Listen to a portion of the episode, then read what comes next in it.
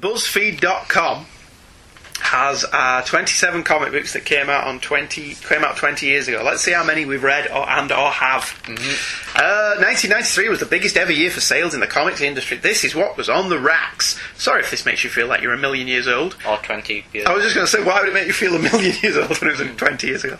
Knightfall Chapter 11 from Never Batman read that, 497. We totally have. I don't think we've. No, I really don't think we've read that. What, Knightfall? Yeah. Really? Yeah, I don't think we even own it. I was convinced that we did. I'm not sure, actually. Hmm, okay. Good cover, though. Yeah? Uncanny X-Men 300. Never read it, don't own it. Nope. Is that a John Jr. cover? It looks like it, Yeah. It does, doesn't it? Uh, Maximum Carnage Part 12 uh, from Spider-Man 37. Sadly, we've read that one. Sadly, we've read that one. Uh, Reign of the Supermen from Superman 79. Oh, That yes. is an awesome cover, isn't it? Mhm. It's the Cyborg Superman. In case anyone's wondering, that's a brilliant cover. Uh, Death, the High Cost of Living, issue 3. Got it, read it. Would not would all of the issues not have come out 20 years ago? All of these ones did. Yeah, but would all the death ones not have come out 20 years ago? I think it's particular. I don't know. Probably. Okay. Giant size one month issue of Web of Spider-Man. Got it, read it. Spider armor. I Enough haven't. said. I have a Spider Armor action figure. You do. I bought you that. Mhm. Uh, Blood Strike Four. Never read it. Don't Looking at that cover, don't want to. That's X Men. It, it's awful, isn't it? That's Wolverine, though, and that's like the only Cable. thing bigger than that bloke's thighs is that woman's boobs. Those circles. Dear God, that's dreadful. Uh, the Sandman issue 50. Uh, read it, but we don't have it anymore because you've got all the Watsits. Spawn 15. Read it, used to have it, sold all my Spawn issues. Made decent wedge of them because I thought they were crap. they are crap. Catwoman 1. Read it, own it. I think. Um. What the hell's that? I can't even read it. It's a Valiant comic. Rye. Right, okay. Thunderstrike, number one, never read it. Is that Thor? Yeah, it's no, it's Thunderstrike. Who replaced Thor for a bit. Wolverine 79, never read it. Don't own it. 75. Is it? Yeah. Yes, Wolverine 75, sorry. So, so your Superman Man of Steel number 23, Reign of the Supermen, got it, read it. Deathmate, there doesn't seem to be an issue number. Not read it, don't care to. Robin 1, read it, awesome. Hmm. X Men 24, never read it, don't care. Uh, the Maxx issue 1, never read it, not interested. Uh, Avengers 368, never read it, don't care. Uh, 8 Ball, oh, I've never read that one, that was quite interesting. that actually does look like a funny cover. Sonic the Hedgehog, fast first issue. Don't think I've read that one. Rather than a slow first issue. Static, number one, got it, loved it. Thought Static was brilliant. Shade the Changing Man, issue 33. I, I remember Don't really it, enjoying Shade the Changing Man. Yeah, the Jim one was great. We've read them all. Mhm. X Force, th- 22, don't care. You could. I can't even measure my not caring. Uh, Knight's Quest the Crusade, Detective Comics 667. I like Knight's Fall, Knight's Quest, Knight's End.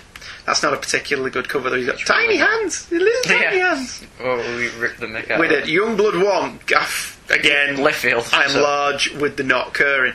Uh, the smartest kid on earth, Jimmy Corrigan. I've not read it. I don't even know if I've heard of that. It looks like Stewie from Family It Guy. does look like Stewie, doesn't it? Uh, is that it? That looks like Is it. that all of them? Mhm. Right, okay. I don't know if that was as interesting as I thought it, as I hoped it would be. Mm. Oh well, never mind. Are you sitting quite comfortably? Then I'll begin. Hey kids, comics! Clark Kent has a job. I just want to go on a date. Faulty metaphor. Kryptonite kills.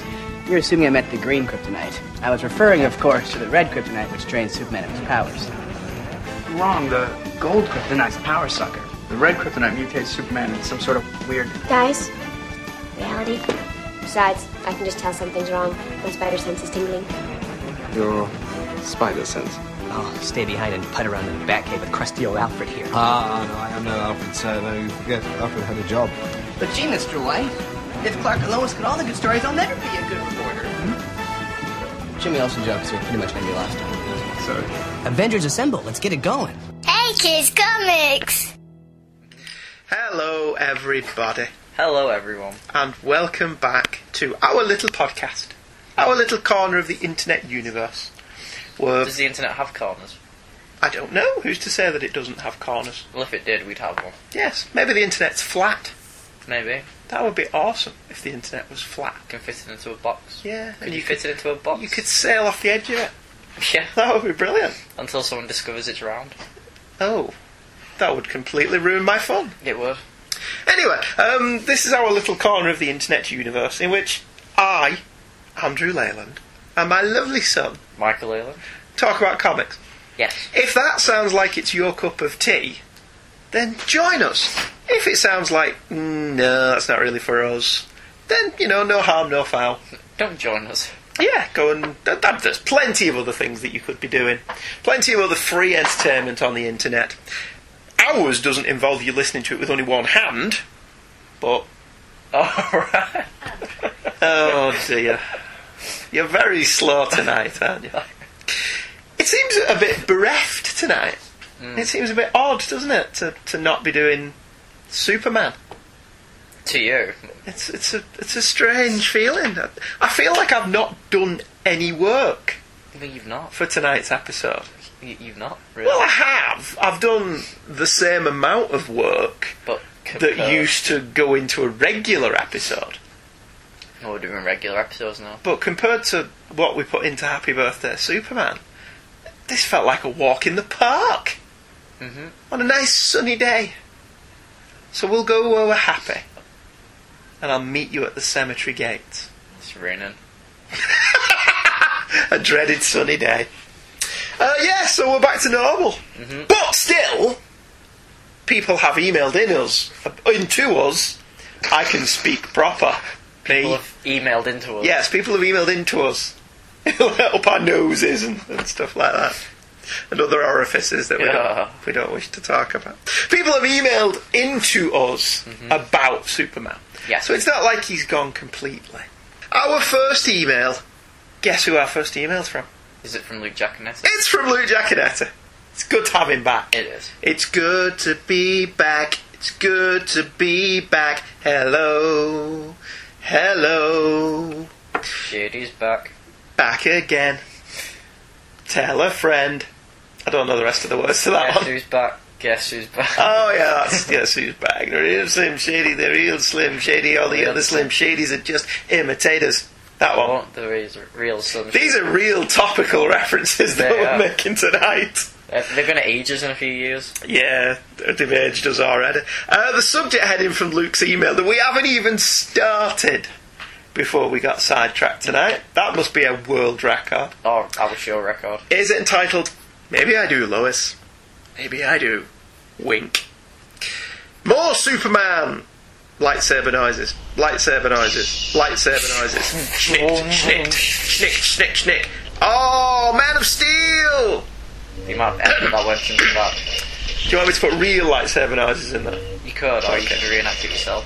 It's more fun if you make your own lightsaber noises, isn't it? It is. Because when, when, when you play with a lightsaber, you know, you're not relying on the batteries to do the job. No, you're doing it yourself. Ewan McGregor apparently used to do that on set, and George had to tell him to stop it. Knock it off, Ewan! But I'm playing with my lightsaber! And all the women on the set that day. Had lots of women on the set that day. Uh, I remember, continues Luke's email, watching The Adventures of Superman on Nick at Night when I was a kid. Nick at Night is a, a channel, I do believe. Is it? Yes, for those that didn't know. While the show was a classic and I did love it as a kid, I am forced to think about noted Superman fan Jerry Seinfeld's classic statement about the show. How did the Daily Planet get published? They only have three reporters and 20 minutes into every episode, two of them are tied up in a cave, and the third is flying through the air. Who's typing this thing? Perry White? I can't keep doing this, you know, I'm getting old. Lol. The death of George Reeves remains one of the great unsolved mysteries in Hollywood, sadly. One element which I always thought was too bizarre was that there were evidently several bullet holes in the wall of Reeves' room where he supposedly killed himself, yet these holes were plastered over. Yet this was either missed or ignored by the police. I don't think anyone will ever know what really went down, though. Maybe he, he went to shoot himself every night, but he lost his nerve and shot out at the wall instead and plastered over. But then this one night he didn't lose his nerve. Um, I don't know. I don't know what I think about the George Reeves death thing. There's so much contradictory evidence at this point. He committed suicide. He didn't commit suicide. And it's 50 years on. That's a pretty cold case Mm. for you to, to be able to solve. Unless they've already solved it, they've just not released it. Eh, possibly. Maybe they're keeping it a secret. So I don't know. It's it is a very bizarre one. Mm. I've never read the story about Superman losing his memory, continues Luke, but I do remember the TV episode. But the thing which stands out to me about your episode is the brief discussion about Wayne Boring. Despite his unfortunate name, Boring has to be the Superman artist of the 1950s. Boring had a great look for the character, a thick football player physique matched with a classic 50s square face, square in the personality sense more so than the shape, which is in many ways the definition of this odd period in DC Comics history. I like boring Superman work even more when compared to some of the other DC artists of the time working on other strips, and given my love of war comics, the comparison to Joe Kubert is an interesting one. Comparing Kubert's war output with boring Superman output brings the subjective concept of which artist is good for which property into sharp relief. For example, boring Superman is clearly not a normal man, whilst Kubert's Sergeant Rock is a heroic human but a human nonetheless. So while both star a clearly heroic lead, the difference between the superhero and the normal man is plain, and yet each one fits the story perfectly and is lauded by fans of each. You like Kubert, don't you? Joe do. Kubert. Which Kubert are you not a fan of? Adam. Adam Kubert. Andy's my favourite. What's the difference between Adam and Andy Kubert? They have different styles. Do they? Mm. Who who did? Was it Andy Kubert that did Last Son? No, that was Adam Kubert. Was that Adam Kubert? Yeah. And it was Andy Kubert that did the first issue of Morrison's Batman run. He did quite a lot of it. Right. Right, yeah, so the Last Son stuff's a lot scratchier. Mm. He's kind of midway in between his dad and the other one, isn't he? I suppose, yeah. Because Joe Kubert's is quite scratchy but very detailed. And And Andy, Andy Kubert is quite blocky. yeah. Mm. Right. It actually looks great under Joe Kubert's inks. Does he? Because there's been quite a few of it where they don't work together. Right, okay. I'll take your word for that because I don't. What? In what? Um, there's a cover of Morrison's Batman, Right. and they did one of the recent Before Watchmen's together. I've not read any before Watchmen. Have you got any interest in Before Watchmen? The Darwyn Cooke stuff, but nothing else. I don't know if I'm even interested in the Darwyn Cooke stuff, to be honest. Mm.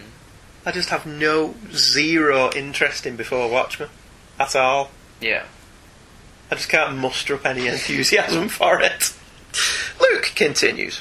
Superman has benefited tremendously over the years by having a lot of really good artists who worked on it, and thus created a lot of iconic looks for the character. After the Doomsday storyline, Wizard magazine did a special edition focusing on the Man of Steel, which was actually quite nice. One of the best features in the book was a multi page pictorial showcasing all of the major artists who had drawn Superman over the years in mostly chronological order. Excellent stuff. For the second story, Superman and Batman, I'm one of those weirdos who likes the idea of Superman and Batman being friends. You weirdo! Something about Superman having enough perception and Batman being enough of a detective to understand that they can trust one another. Understandable that this is not nearly as popular as the idea of them distrusting each other, but that always rubbed me the wrong way. I guess my brain is just more wired for Silver Age in some respects. I don't mind what Frank Miller did in The Dark Knight Returns, but every encounter between the two which happened after that requires Superman to act like a complete moron in order for the story to work. Regarding Bruce Wayne and Tony Stark, I take issue with you saying that Tony Stark is a persona. Right. Did I say Tony Stark is a persona? No idea. I probably meant personality. You are correct, Luke, to take issue with the word persona. I probably didn't actually mean to say persona, hmm. because Tony Stark isn't a persona, is he? No. Tony Stark is who he is.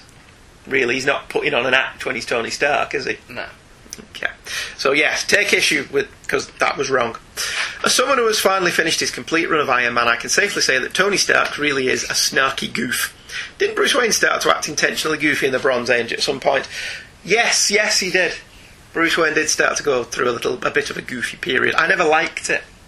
Nothing you said. Oh, Always reminded me too much of Clark Kent.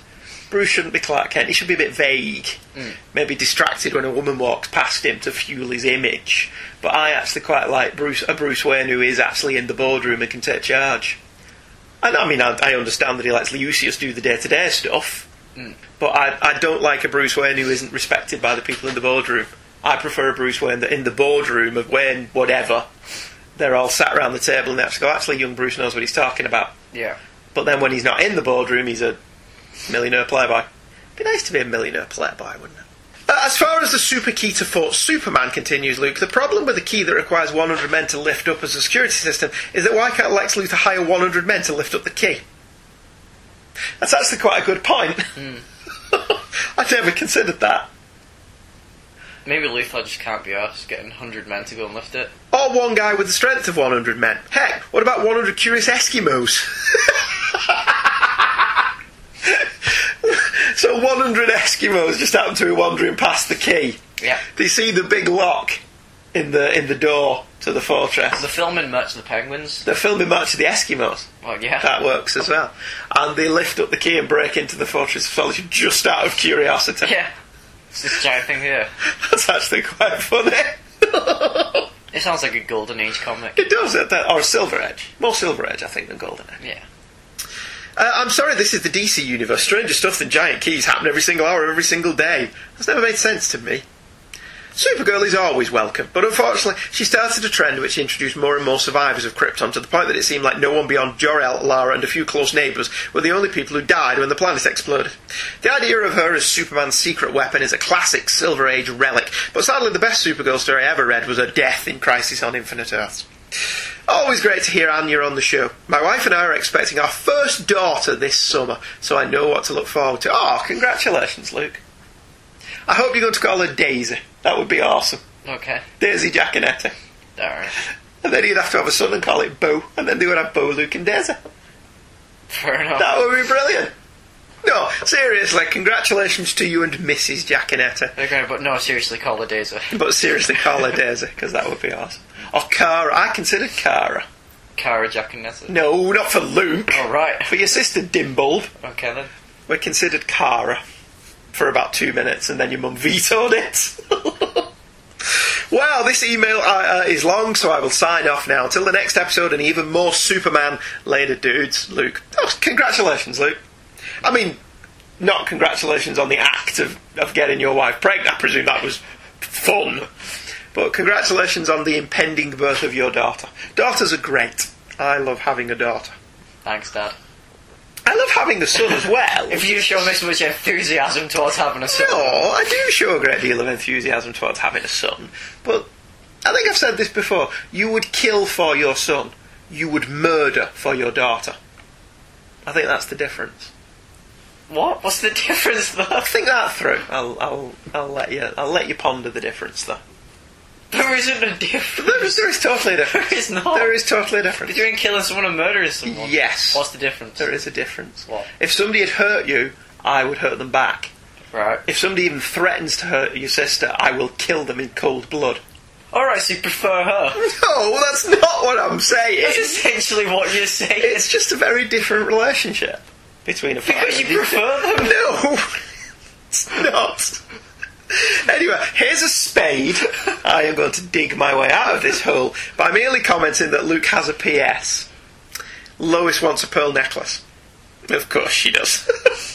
We're never going to live that down, are we? The We're pearl necklace thing. We didn't invent it, and we didn't put it in the comic. You know, it's just our dirty mind went there. Rob Stubbs is back. Hi, Rob. With Superman Through the Ages Part 5. Hello, my British amigos, Andrew and Michael. Can we be an amigo if we're British?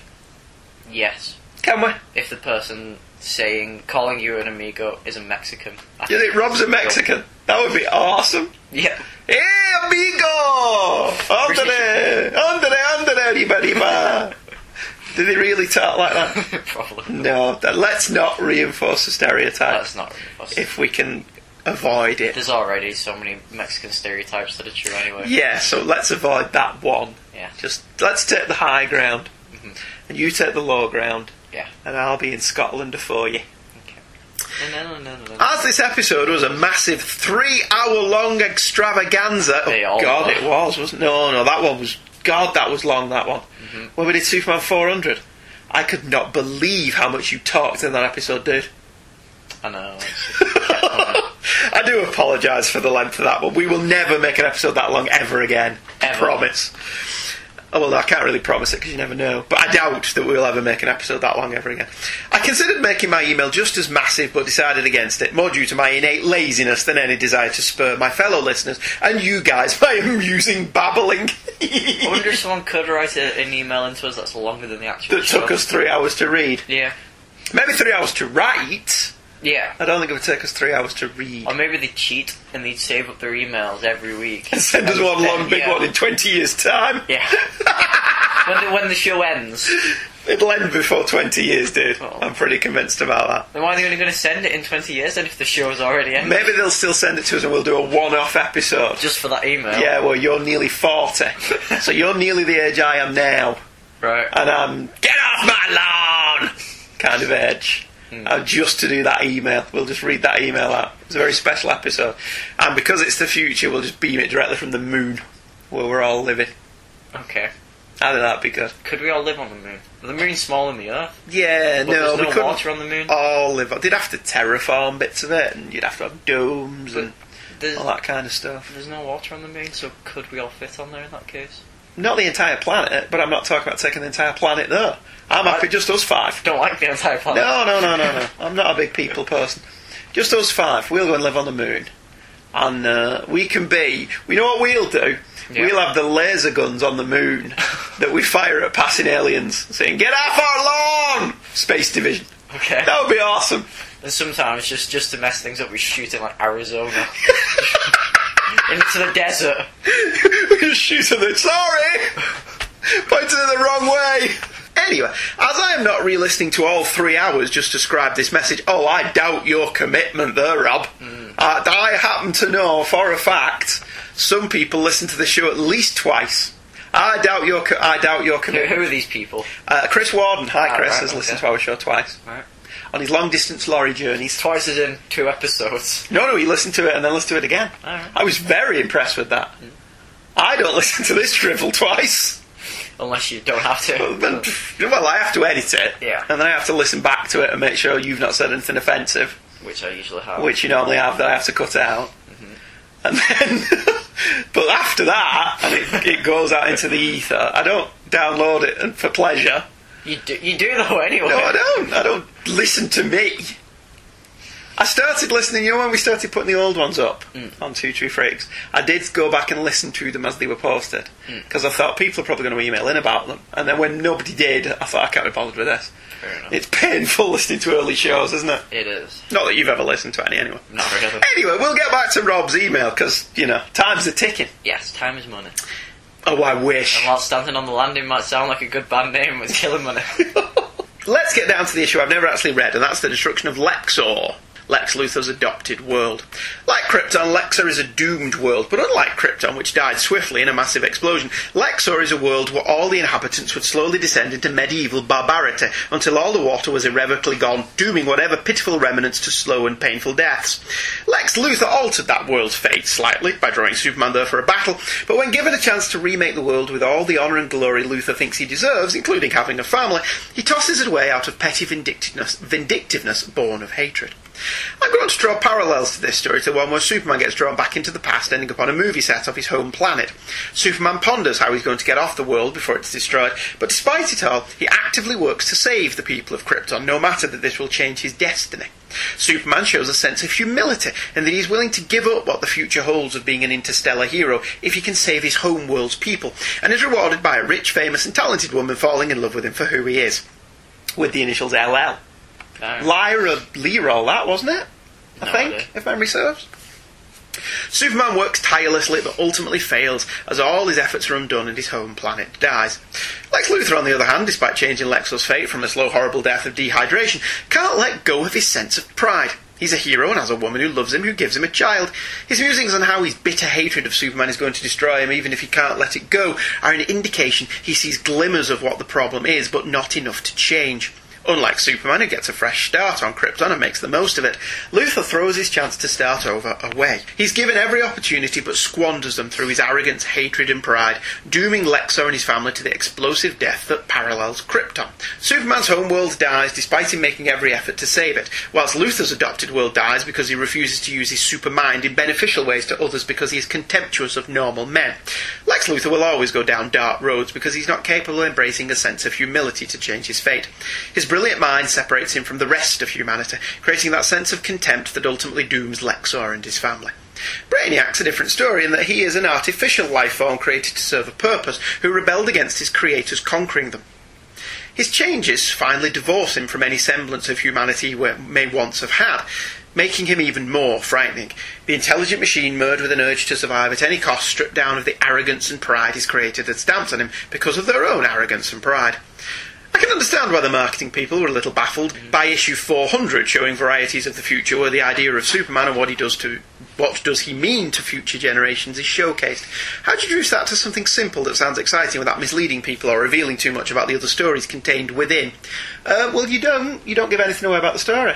No. You market it on the hook that A, it's Superman's 400th episode, or issue, sorry. Issue so. Issue, so. Or, and you market it on the creative talent that produced the book. Mm-hmm. That's your marketing hook. See Jack Kirby draw Superman and not get redrawn. See Steve Ditko draw Superman. See Bernie Wrightson draw Superman. Hmm. See Will Eisner draw Superman. Just leave it as see Ditko draw Superman. Boom. Instantly. Instant sales. Yeah. So that's what you do. Don't mention the story at all. Leave the story as a surprise. See Steranko drawing Superman. Hmm. That's how you. That's how you milk it. see all these people uh, draw Superman in some quite bad posters. Some quite bad posters, but some other really good ones. Depending on your point of view, obviously. From a certain point of view. On to the reboot of Superman, where you have a condensed version of Clark Kent's first serious love in Superman 12 and Sneaky Luthor Strikes Again in Superman 10. I like the art in both issues, but thought the stories felt rushed. I never noticed the yellow skies before you pointed them out. I hope we've not ruined it for you. Uh, clearly, Lex Luthor has been reading old Fantastic Four issues to develop his strategy of fear of the thing. I mean, Superman. Of course, the whole story would have fallen apart if Lex Luthor hadn't been too cheap to wreck some of his own buildings as part of the cover story. The essence of why Luthor will never be a good guy is condensed into this issue. Luthor is an egotistical, vindictive man who only cares about himself and has a base contempt for his fellow man. Everything he does is either to serve his own ego or soothe his vindictiveness, or a combination of the two. My Little Mermaid went all dark and twisted in the last story. Ariel falls in love with the two-legged human prince, but they can never marry because her father Neptune will get mad and wipe out the surface world. Well, something like that. Lori is on the surface world in a clever disguise, searching college campuses for signs of where the lost city of Atlantis could possibly be, so all her people can finally return home. She meets Clark Kent when her runaway wheelchair rolls down a really steep hill. He saves her using his superpowers, and she uses her telepathy to read his mind. Can you read my mind? Should we sing it? Can you read my mind? Do you know what it is you do to me? Do you want me to carry on? Yeah, it's fine. Can you read my Rob's mind? email continues. Rob's email continues. Professor Xavier tried this tactic thinking it would let him hook up with Kara Zor-El, but as Supergirl died in Crisis, he ended up at the bottom of a deep cliff and died. I don't remember reading that I one. don't remember that issue. Clark Kent then discovers she's a mermaid, which leads him into breaking into her home and going through all her stuff, which is not creepy at all. They part as she must continue her search for the lost city of Atlantis after realising going to college campuses to learn things not involving drinking lots of alcohol and having lots of sex is pretty pointless. Clark Kent helps her out by having lots of sex with her. No, sorry, that didn't happen. Clark Kent helps her out by using his supervision to search the oceans. This leads to Lori swearing revenge as Clark has flash fried all the people in Atlantis. And all her fishy friends, including that troublesome Ronal. Oh, sorry, wrong story. They part only to meet much later in a passionate kiss where a crusty old German sailor stabs Lori in the back with a stabby dagger. This leads Ronal to save her life, them falling in love, Superman being all bitty about it, Lori dying, and Superman reciting the story to a whale where it will live on forever in whale song that Superman doesn't speak or understand. I'm getting the feeling Rob's not taking this story entirely seriously. Not really. Uh, okay, I don't have many problems with this fishtail except a minor quibble not involving going to college campuses looking for information. She's a mermaid, and the point of the wheelchair is to hide she's a mermaid. How did she get the wheelchair to start with? Even if you point out that maybe they recycled the wheelchair from the sea, there's still the problem of how you get it to a point where she can roll it around without slithering on the ground at some point. The second quibble is how did she pay to get her special bed made? They are mer people with no bank accounts or birth certificates or all the other things you needed, even in the 80s, to function in society. Even if you say they used gold coins or something like that, people keep track of such things. I think making the waterbed was probably re- reasonably easy for mer people. Mm-hmm. Get four pieces of glass. I don't know where they would have bought those four pieces of glass. And fill it with water. Mm-hmm. Granted, I don't know how they got it into a trailer without people seeing it, but Maybe they have people in the land working for them, possibly, that's true. Surreptitiously, like watchers. like mer lackeys. mer lackeys. Serfs. I get it, surf, because of the what? Okay. The, the what? I look forward to the next part and in your American pal Jimmy Olsen. I am not Jimmy Olsen, thank goodness. R.L. Stubbs. Why do you not want to be Jimmy Olsen? Is Jimmy Olsen not cool? Our next email is Charlie Niemeyer. Hello, Charlie. It's simply titled Episode 11, Volume 2. Hello, lovely Leylands. Hello, lovely Charlie. How the hell are you guys? I certainly hope you're doing well. We're doing alright. We're doing fine. One of your emails asked how Clark was able to compress his clothes without his powers in Superman 296. Well, as it turns out, the Clark Kent clothes are not affected by his powers. By Silver Bronze Age continuity, when he was still a, ki- a kid, Clark created a way to chemically treat his clothes made of regular Earth fabrics to not only keep his clothing from burning up from friction when you when using his super speed, but to also allow him to compress and fold his clothes so that he can hide them in his cape pouch without worrying about wrinkles. And believe it or not, this chemical treatment also caused all of his clothing to turn red, white, and blue, which is what they use to explain why he always wore the same colour of suits in each issue of Superman or Superboy.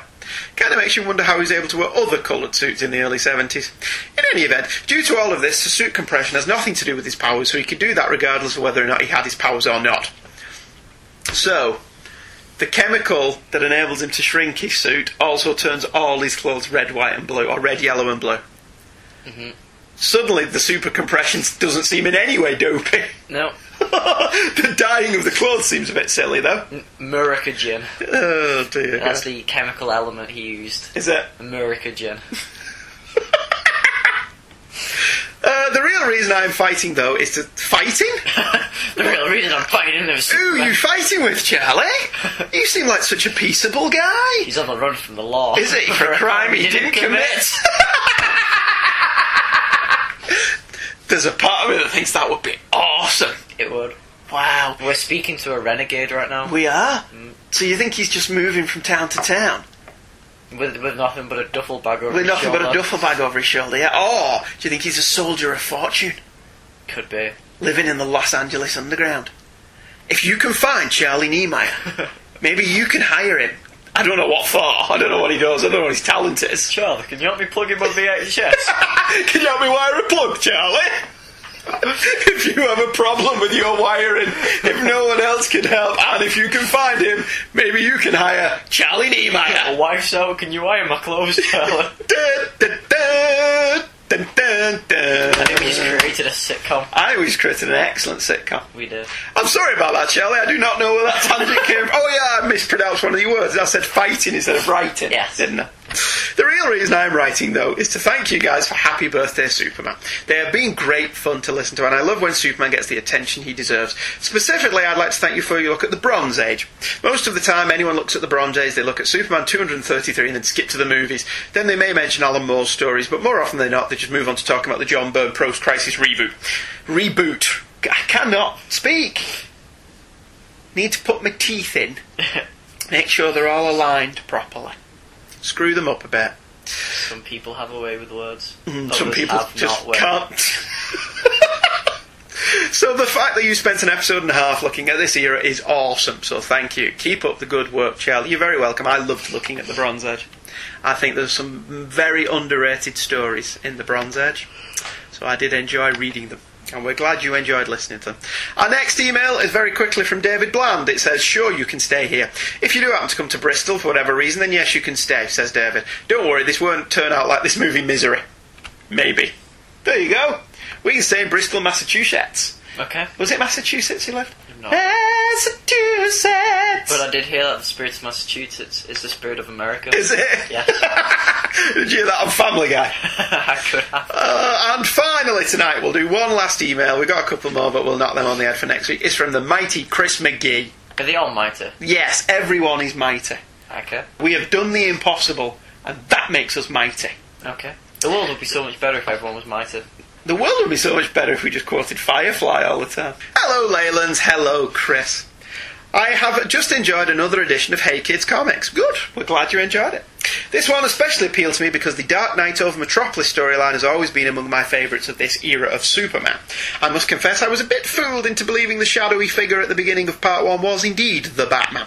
It did seem too bit of a cheat, but since the story was compelling, the artwork fantastic, I didn't hold that against Jerry Ordway, since this was definitely the strongest of the three parts. Totally agree with that. The whole storyline was enjoyable with only one exception Batman making Superman look like a chump in his own comic. Is it just me, or did Batman seem to be at least one step ahead of Superman at every turn?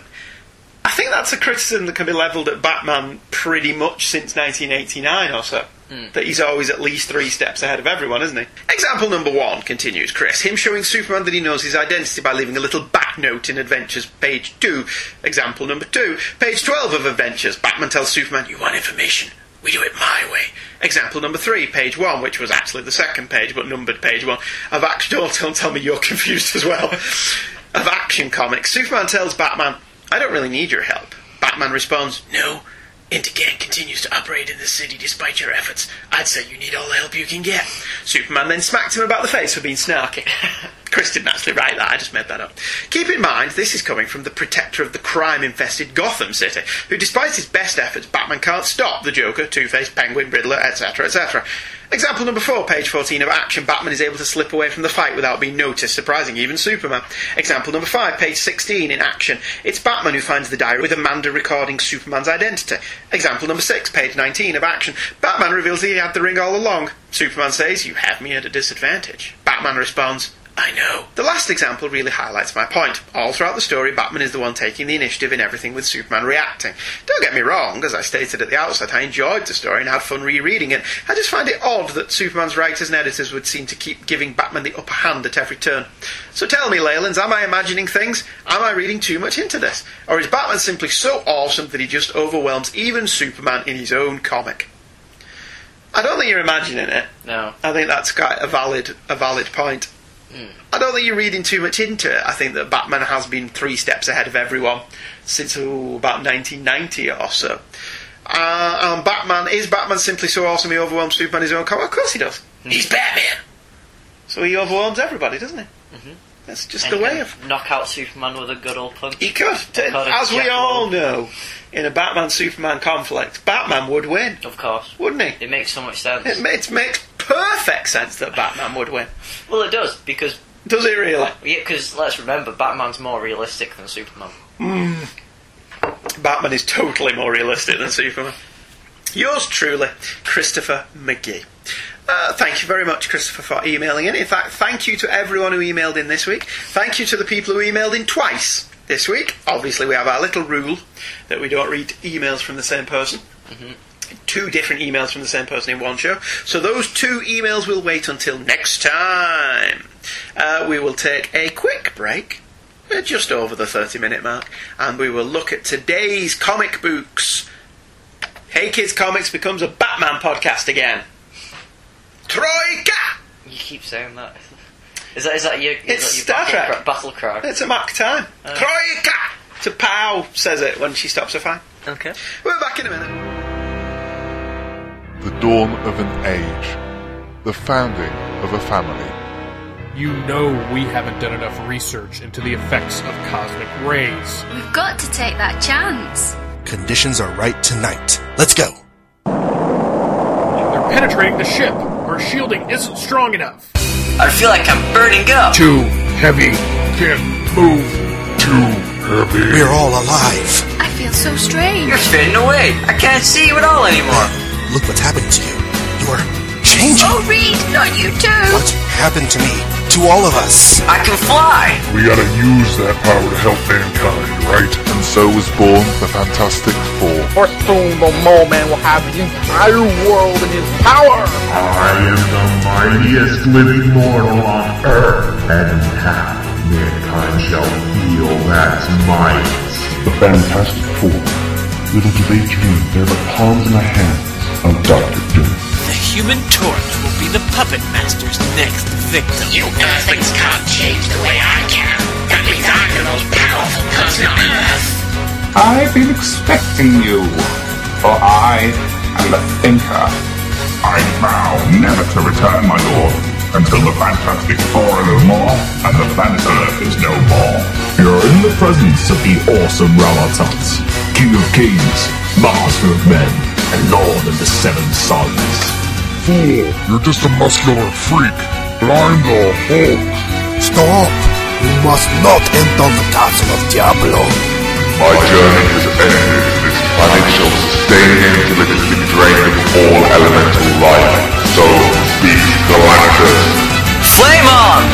It's clobbering time! The Fantastic Four from the very beginning witness the origins of a legend.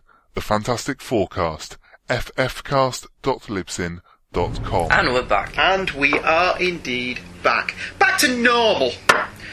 Not spending four and a half hours talking about. Not that there's anything wrong with that. No. But uh, I thought When you're on a perhaps- tight schedule. I thought perhaps we were getting a little bit self-indulgent with the length of those episodes, so let's try and bring these one back in. And so we've become a Batman Cop podcast again. Once again. Once again. With the conclusion of the overarching Knight trilogy, which comprised Knightfall, Knight's Quest, and Knight's End, the Batman family of titles continued into the mid 1990s with crossovers and expanded storylines as Batman's popularity continued to grow, and for the first time since their creation, he started to emerge as DC's flagship character instead of Superman. Whilst Knightfall can be deemed a highly successful storyline in terms of both commercial sales and critical acclaim, it was not without its problems. Firstly, the entire Knightfall story arc does rather depend upon Bruce Wayne being a bit myopic and rather dense in many places. Secondly, the Knight's Quest portion of the story went on a little too long, whilst conversely, Knight's End felt rushed despite having four issues that were oversized. It's safe to assume that Knightfall wouldn't have happened without the death of Superman, a crossover that busted sales records across the world, but Batman wasn't really in need of a sales boost. The 89 movie had escalated the Dark Knight's popularity to such a degree he became largely ubiquitous in the 90s with more comics added to his roster, Shadow of the Bat and Legends of the Dark Knight, as well as an expanded number of books featuring people from the Batman family, such as Catwoman, Robin and Nightwing. In addition, prestige format books, limited series and crossovers kept Batman in the spotlight more than ever before, and arguably this popularity has continued unabated to this day. Zero Hour interrupted the Bat books, but the Knight's trilogy was followed by Prodigal, in which Dick Grayson took over being Batman whilst Bruce readied himself to take back the night by popping around Gotham and, as we would find out in No Man's Land, making little mini Bat caves all around the town. He emerged at the end of Prodigal with a redesigned costume and a purpose that would lead into the final part of an extended narrative that has been running since the Sword of Azrael miniseries in 1992, making this a three year long storyline crossing many different titles. Troika, Russian for three, started in Batman 515, and all the comics tonight are cover dated February 1995. This one was on sale December 13th, 1994. It came out in two covers a cardstock embossed thing with Batman looking all mean and moody by Kelly Jones and Terry Austin, and the more traditional newsstand cover of Batman leaping on a man by Kelly Jones. For some reason, I've mixed and matched having two card covers and two newsstand covers for this four issue storyline. Why? No idea. Hmm. Not got a clue. Who knows? Maybe I bought what was available. Maybe I didn't like the cardstock Batman cover. I have no memory of what went into the decision making in buying these particular comics. Although when pictured online, the variant covers do look like mud. They're all the same as well. Yeah, They're all. Batman standing like. Well, I would argue the Robin one's different because it's got got- on it. But Batman's still in the same pose. Yes, Batman's not moved. No, he isn't in any of them. It's the same. It's the same pose in all of them, pretty much. So mm-hmm. maybe I just thought the newsstand covers were more interesting. Well, you know the newsstand one here? Yeah. You know the guy who's jumping on? Yeah. He looks a lot like the guy in the Iron Giant. Does he? He does. Superman! See, you might not think that, but if you looked him up now and compare the two, they look very similar. The guy who's voiced by Christopher McDonald. Could be. Okay. The, guy, the, the, the guy with the turtleneck. Oh, yeah, I know what you mean. Uh, Troika Part 1 Dark Rider Cold Warrior was written by Doug Moench, penciled by Kelly Jones, and inked by John Beatty. Adrienne Roy coloured, Todd Klein lettered, Jordan B. Gorfinkel was the assistant editor, and Denny O'Neil was the editor. The Batman is credited as being created by Bob Kane. Picking up the plot thread, bl- plod, picking up plod, Flawed threats. plod threads. Picking up the plot threads left dangling in Prodigal, the troika of Colonel Vega, the KG Beast, and Romana, all former Soviets, meet with the Dark Rider who wants nothing less than the destruction of Gotham, and then all of the decadent United States. KG Beast. Yeah. the Troika are only interested in being paid, however, and Dark Rider storms off believing they too have been corrupted by the West. Dark Rider pops some pills and shows off his wonderful collection of scabs as he vows vengeance on America for bringing the USSR to its knees, and then Batman for preventing him from bringing death to Gotham. Back at the cave, Batman poses intensely while he tells Dick and Tim about not being as intense, and the Plot Exposition News Network blows throughout the Batcave at a most precipitous time, informing Batman of the problems in Little Odessa with Russian gangs, and allowing Tim to bring readers up to speed about the goings on in his own book concerning his girlfriend Ariana's family being targeted by the Troika. A phone call from Lucius Fox tells Bruce about said Russian gangs leaning on Wayne Enterprises and informs him that perhaps he should take the threat seriously. Batman visits Commissioner Gordon, and they manage to piece together that Dark Rider is A. free, and 2. in Gotham, and C. still has access to a small nuclear device. They leap to the conclusion that he also may be a member of the Troika, and he is dying of radiation sickness due to the exposure to the plutonium. Dark Rider, meanwhile, talks to himself and disses baseball because if there's any kind of writer shorthand that says communist more than dissing baseball, I don't know what it is. The Troika also elect to take out the Dark Rider as he is now too unpredictable, with his place being formally offered to the KG Beast. If Batman had stayed at home, they would have taken Dark Rider out for him. Anyway, he doesn't, and he and Robin see a man about to grenade Ariana's family shop, where after a brief McFighty, the perp gives up where the Dark Rider is. They arrive in time to save Dark Rider from an assassination attempt, and after an intense fight from the man who vows to be less intense, Dark Rider's radiation sickness takes him out for Batman, but not before he reveals that the Troika have a nuclear device, and if Batman had stayed out of it, he would have assassinated Colonel Vega for them. So the upshot of this story seems to be if Batman had just stayed at home, everything would have sorted itself out. Batman would have stayed looking intense. Uh, the cover, as Michael's mentioned, because we didn't mention it earlier on, has Batman falling on top of a, A guy's face. Yeah. And it's signed to you know who. I presume we're supposed to you know who that that's Kelly Jones, given that the leg is just bizarre. And his Both arms are the same length, despite them being on opposite side of his body. and his forearms are thicker than his thighs. Yeah. Kelly Jones is back, ladies and gentlemen. But he's not. One of my complaints for this art was it was Kelly Jones, but it didn't feel like Kelly Jones enough. Did it not? No. See, I liked some of this, and did, I had the same rela- reaction I always have to Kelly Jones. Mm. I like some of it. I don't like some of it. But with it being Kelly Jones, I wanted to be Kelly Jones, and this wasn't. He just felt like he wasn't all there. Maybe it's the inker. Maybe it's the inking in this one. Could be. Could be the inker more than the penciler. Uh, page one, Dark Rider must surely realise the writing is in the wall. He can't be in a gang named Troika when there are four members. They'd have to change the name. Does he not realise branding is everything? What, what would they change the name to? Well, if there's four of them, they'd have to become Quartet. Or whatever the Russian for I four was is. going to say, um, how, how much have you done your research I've, I've not researched what is Russian for four. I presume it is four. but with a. It was four, Captain. Forker. Yeah. But no, no, maybe not. No, no, I don't think that would work. With the backwards R. Yeah, yes. I like the backwards R idea. Because that's how they spell Troika on the first page with a Because backwards R. nothing says Russian. Russian like a More than a backwards, backwards R. R, yes. I do like that Batman by the street lamp. Yeah, yeah, yeah. I, I like that a great deal. The story um, obviously plays into the fall of the Soviet Union under Gorbachev's reign. Uh, the Communist Party was dissolved in 1989 and the USSR was officially named a Commonwealth in 1991. The story plays into the idea that a number of Soviet citizens and former military, disillusioned by the collapse of their country, became soldiers of fortune or revolutionaries. As Michael has pointed out, the first page, the first panel of page one is just Batman standing all mean and moodily near a lampshade. Because that's what he does. But it's an excellent first panel. He sings in the rain. Yeah. He's totally doing singing in the rain now. This is him not being as intense. I'm singing in the rain. Ah, just singing in the rain. Where's the Joker? With his bat umbrella. Doesn't he does he think he has bat wellies? Bat wellies and a bat brolly. And a bat mac.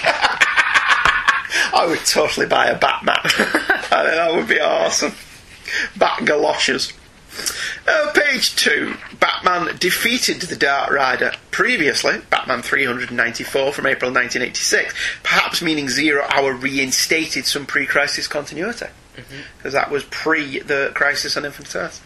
And this explains his obsession with the Dark Knight. Why do all these criminals, though, think destroying Gotham is the place to start world domination?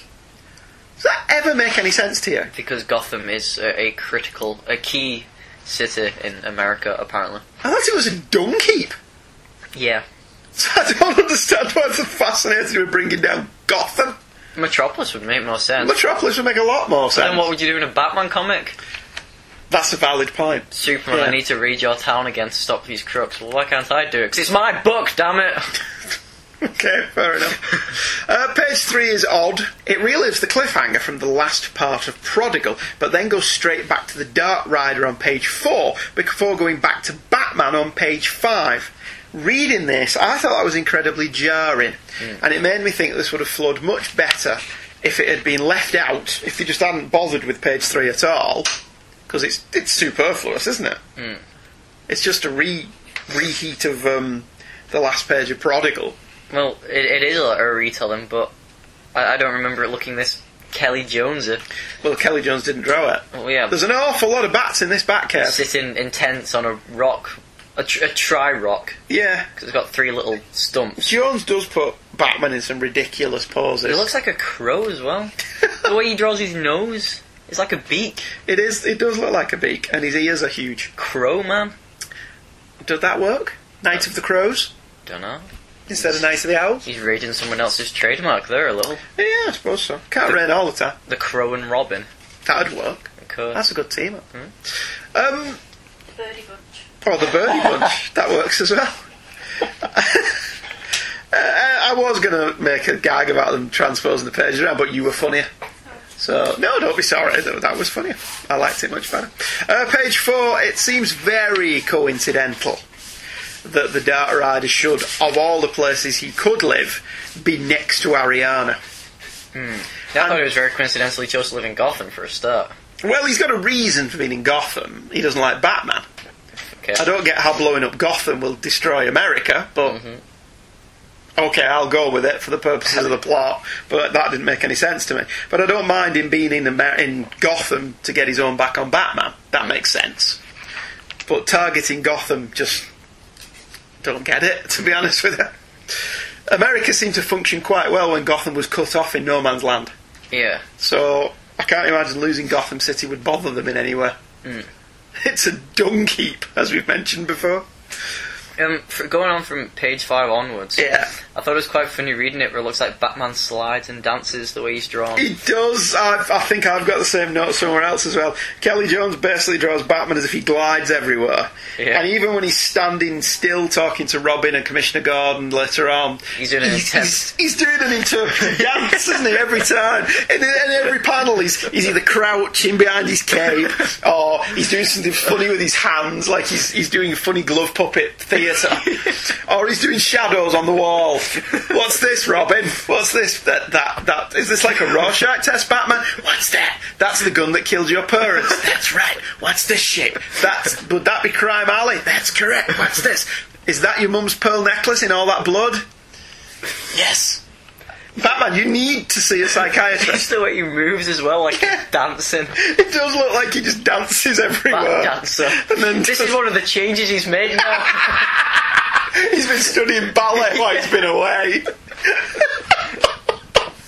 oh dear God. Dark Rider also keeps tossing a baseball signed by Babe Ruth as if it was in some way significant. Mm. I wonder why that would be. Uh, page six, once again, the writer's obsession with the fact that Dick Grayson can do laundry is mentioned. Uh, at the top of the page, when um, Batman's talking about, um, as Batman, you tend to scorn human limitations, which makes the job way too intense for me. And Batman says, for anyone, I should try some human limitations for a change. And Dick, uh, it's not Dick, is it? It's Tim, says, well, for starters, you'll have to do your own cooking and laundry. and you're like, did you know that Dick Grayson could do his own laundry? I think he could actually. I I, th- I thought he could make his own dare food as well. Who knew that he was so talented? You've never made such a big deal out of that. They've never made such a big deal of it now. No. And continue to do so for some reason that I don't understand. Uh, essentially, what we get here is three pages of plot exposition and catch up. It's not handled particularly badly, despite an appearance from the uh, Expositional News Network. And Batman doing a dance as he passes the throne. Yeah, to he doesn't, Nightwing. I love that he doesn't just pass the phone to Nightwing. He throws it at it at him. Elaborate then poses. Doesn't he? He holds his hand out and poses. He like turns towards the camera and does blue steel. Bat Louie Spence. Oh God, no! Please, no! I don't want Louie Spence in my Batman comics. that would just be wrong. Uh, pages nine and ten. Gordon and Batman seem to be on decent terms here, considering all that happened. The schism in their relationship would be explored in greater detail in No Man's Land. I like the art in these pages. Uh, he is very, he is a very stylised artist, Kelly Jones. But there's some more of it on the next page where, where he's um, remembering. Yeah, but the stuff with Commissioner Gordon is all perfectly normal. Hmm. Gordon's not got exaggerated anatomy. And the bit in the middle of, of page nine where he's rubbing his eyes because Batman's just woke him All up. the creases. Yeah, so he's. That's why I have this bizarre relationship with him.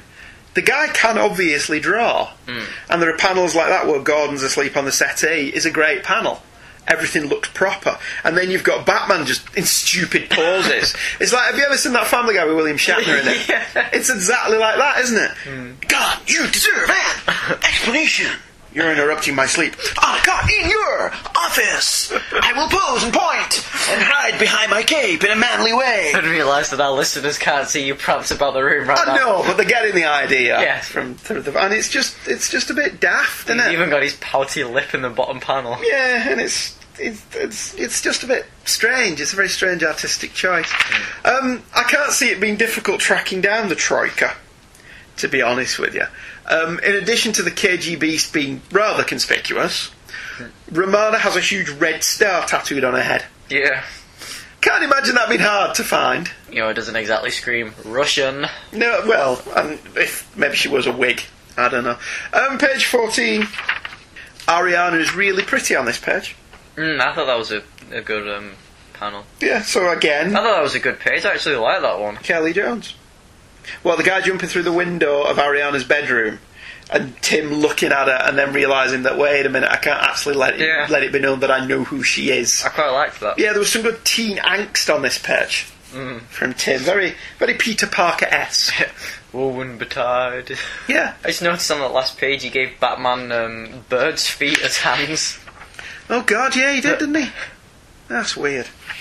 Uh, page 16, I thought was excellent. Jones's art is moody and evocative as the gunmen try to kill the Dark Rider. The facial expressions on these guys are fantastic, especially panel 4 where the gunman looks up at his own head as blood runs down his face, and it takes a minute for the reader to realise that Dark Rider has just shot him through the top of the head, which was really well done. I like his eyes through his glasses. Yeah, as he realises, as they just start popping out of his head and rolling back. No, just no, just like his, his eyes are drawn on his glasses. It's brilliant. It's excellently well done. The final panel of page 16 is extremely noir, where the Dark Rider just shoots the second gunman through the mouth, hmm. and the back of his head is falling off panel. So we've not got a gratuitous gore shot of his brains being splattered all over the wall. The DODC moment. Yeah, so I thought that was really well handled. The lighting and the colouring on that panel alone is almost worth the price of admission. Hmm. That's brilliant. Has, has Kelly Jones never done any detective noir stuff? I've no idea. Likewise, page 17, the upshot of Batman and Robin leaping across the buildings as if from the point of the view of the man in the street is also excellent. The clouds and the moon peeping through really sell the illusion of depth and height. Except for It's Batman's slight- cape's like a bird. yeah, Batman's cape's like a bird, and the final panel of that same page. What the hell? He, he looks like he's wearing one of those big furry coats mm. made out of birds that Liberace would wear. Well, it's like Kelly Jones just turned him into Birdman for Yeah, this issue. it's not. That's not Batman's cape, is it? No. It's and this is this is the same all the way through for every panel that I think is absolutely magnificent. There's one where I'm like, oh god, that's ugly, and it's it's so strange to be so vacillating within the same page yeah. let alone on the same comic. Um, I've not forgot Chandra, says Batman, and I never will. yeah, right. How long's that going to last? Past this issue, she's Never, mentioned, again. Uh, the three page fight scene from pages 19 through 21 is likewise excellent. Exceptionally well choreographed and laid out. Batman's punch to the Dark Rider's gut on the final panel of page 19. And his kick to Dark Rider's face on the final panel of page face 20. indents. Yeah, they're standouts. I love that because this fight feels brutal. Yeah. Again, without people losing teeth. And without there being blood all over the place, you feel every punch that Kelly Jones draws. It's exceptionally good. Um, the issue marks the debut of Kelly Jones on interior art as well as just the covers. He's done it before. I don't think he's done interior art on the regular Batman boot before. I think he's only ever done the covers, hasn't he? At this No, point. During Knight's Quest, he did one or two. Did he? Mm. Okay, I'll take your word for it. Um, he'd continue as the regular artist on the book from this point though for a while, and continues to be divisive. I can't, I can't decide if I like it ever. His exaggerated anatomy is no worse than many other artists of this era, McFarlane and Liefeld et al. It's quite clear that unlike some of the less popular image-inspired artists like Dan Vado or Chris Mariner, he does have an excellent grasp of human anatomy, and he chooses to be deliberately stylised for artistic purposes instead of just being a, a bad artist. And there are some excellent panels in this story. I like the panel on the first page where Batman just stands there with his cape drained around him in the streetlight that Michael liked, and I like the fight scene at the end, which is really well done with certain panels making you feel the impact. And he does make excellent use of blacks. However, he constantly has Batman making gurning poses, making it look like he's a small child who can't stay still because he needs the toilet. And sometimes the anatomy stuff makes no sense, like on the cover, where Batman's legs and arms look far too long. I still can't say I dislike it because it's very striking. In the same way that Sienkiewicz is, but there are panels or covers where I look at it and just think, ew. Story wise, Moench does a good job of writing a chapter of an overall story arc and still making this satisfying. This must have been quite frustrating for the writers of this era, and Moench does use some shortcuts to facilitate pace. Whilst I can believe Batman may have a police band on in the cave, I doubt he listens to regular radio. So the plot exposition of the news network felt a bit forced. Batman and Gordon's deduction of Dark Rider also seemed very 60s TV show. He must be in Troika! Uh, didn't he? Yeah. Uh, but all, all told, I quite enjoyed that issue. Did you like it? Yeah. It's alright. Yeah. I quite enjoyed reading it. I enjoyed reading this entire storyline, to be honest with you. Um, Troika Part 2 was published in Shadow of the Bat 35, which came out on December 20th, 1994. My copy is the enhanced variant by Barry Kitson and Terry Austin that still looks like mud.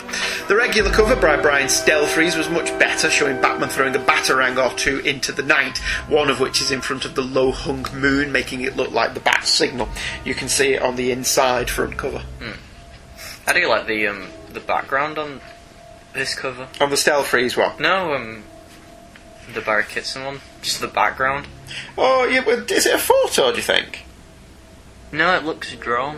A rotoscoped photo, possibly. That could be. It is, it is very good. Of all of the the enhanced covers, this is the best one, I think. But so maybe that's why I bought that one. Maybe I just liked that one because we do like Barry Kitson, don't we? Yeah. We're very fond of Barry Kitson. Troika Part 2 was written by Alan Grant with art by Barry Kitson and Ray McCarthy. Adrienne Roy coloured it again. John Costanza lettered. Uh, John B. Gorfinkel was still the assistant editor and Denny O'Neil was the editor. There was no additional subtitle.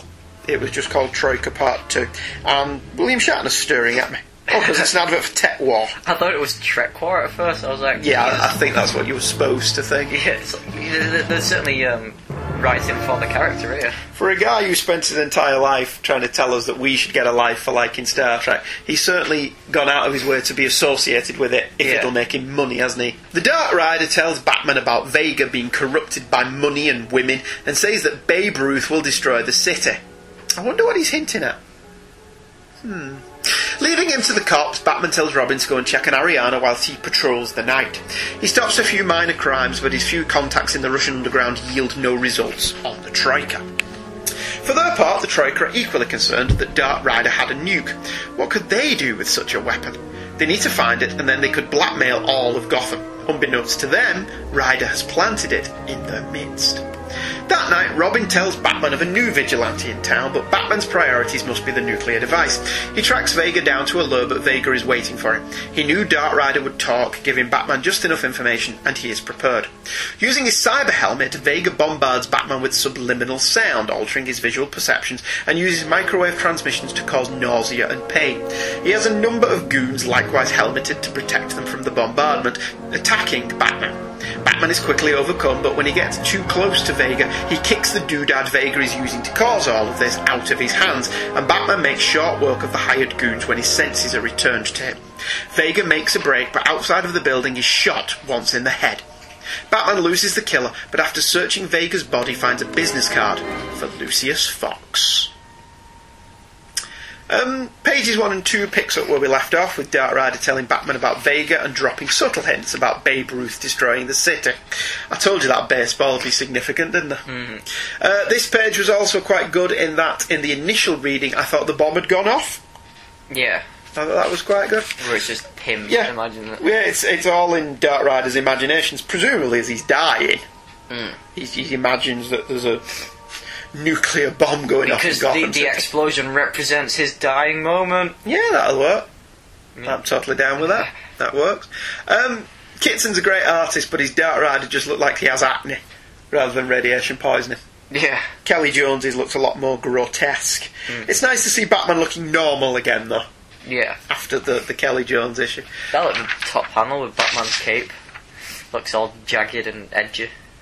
On and not like the feathered coat Yeah. made of eagles that uh, Barry Kitson. Still got um, the pointy Kelly shoulders though. Yeah, we don't like the pointy shoulders because where do the pointy shoulders go on page three? Yeah. They're, they're just not there anymore, are they? They just disappear. Um, but that's a great shot of Batman and Robin swinging away, though, Mhm. over the city. It's kind of like the, the opposite of the Kelly Jones panel.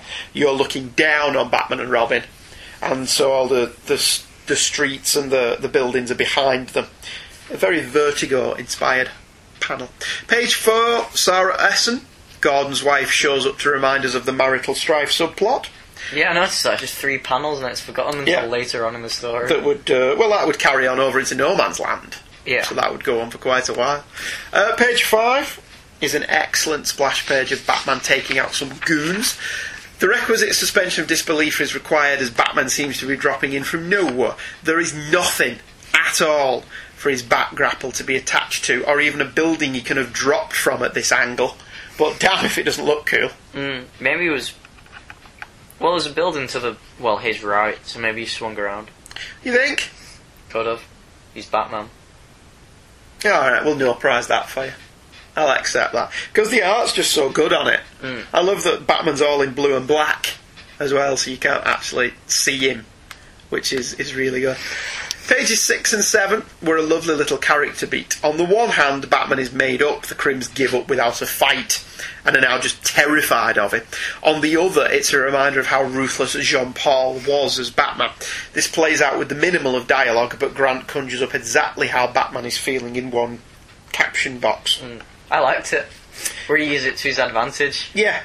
In that he doesn't do anything, he doesn't say anything, hmm. he just stands in front of them. Well, there was a bit in Batman and Son where the other Batman shoots Joker in the face, and Tim's like, "But you do know everyone thinks Batman shot the Joker in the face," and Bruce just goes, "Good, let's leave it that way," and just leave it there. I can't imagine Batman not wanting to find the guy that did it, though. Oh, he did. He Oh, alright. he died. Thanks, good. Spoilers. Yeah, in- it was like in the first four pages. Oh, right. okay, fair enough. Uh, page 8, Commissioner Gordon, Sarah Essen's husband, shows up to remind us of the marital strife subplot. You've already said this. All right. Comedy! of course, if I have to explain that it was comedy, it probably wasn't comedy, was it? Yeah. Uh, pages 9 and 10 I thought were really funny. Vega winding up the KG Beast Mm. and Romana with a threat that he's drugged them and then collapsing hysterically in laughter that he's winding them up. I thought was really funny. He's the only one of the three of them that's got a sense of humour, isn't he? The Yeah. other two are dull as dirt. I can. I, I don't know what it is about KG Beast. I think it's his stupid name I like the name. that I can never I can never take him seriously as a villain, and especially seeing as the fact that in this story he just looks like a knockoff version of Bane. I like it because it's not quite Beast and it's not quite KGB. It's it's no, it's it's it's a '60s name, isn't it? Somebody in the 60s TV show would have had that name. Um, page 11, as we mentioned, only Colonel Vega seems to have a sense of humour, and then you realise that, of course, the KG Beast has no sense of humour. He calls himself the KG Beast and takes himself seriously. How could you take yourself seriously with the name KG Beast? Come on, it must at least make you smile in the morning when you're on your own. I am called KG Beast. That is very funny. Okay, okay, Ah, okay. ah, ah. And have on some vodka. Get drunk and completely forget his name is the KGB. And then wake up the next morning and go, I am the KG Beast. That is very funny. I want some vodka. And the, the cycle continues. Yeah, until one day where Rick Spin goes, "Wh- why, why is my eye missing? Uh, page 12, comedy beat. Apparently, Bruce can analyse a person from his gait, aftershave, and the scuffs on his shoes, but he can't use a washing machine. Ah ha ha ha. He should have kept Dick Grayson around because he was good at laundry. Apparently it was. I quite like this, and it made sense. I no, I don't buy this. I don't buy Bruce Wayne doesn't know how to turn a washing machine. Well, I wouldn't on. say he's this useless, but he's the billionaire playboy who gets Alfred to do everything for him. This is Alfred's job he's doing. using the washing machine. Yeah. Alright, fair enough. I mean, it was funny. Hmm. I did smile at it. But they do seem to be making a big deal out of doing the laundry. Yeah.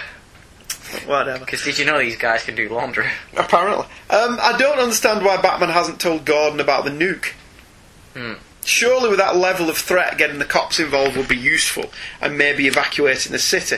I know there would be a panic, but surely getting people out would be a priority. I mean, he knows about Colonel Vega, Yeah. and he knows Colonel Vega potentially has one, a nuke, but Gordon doesn't seem particularly bothered about it, does he? Not really. It's He's not like- you'll, you'll sort it out. There's like six of you at this. Yeah, it's not like he's buggered off to the Mer and said, we may have a little bit of a problem. Hmm.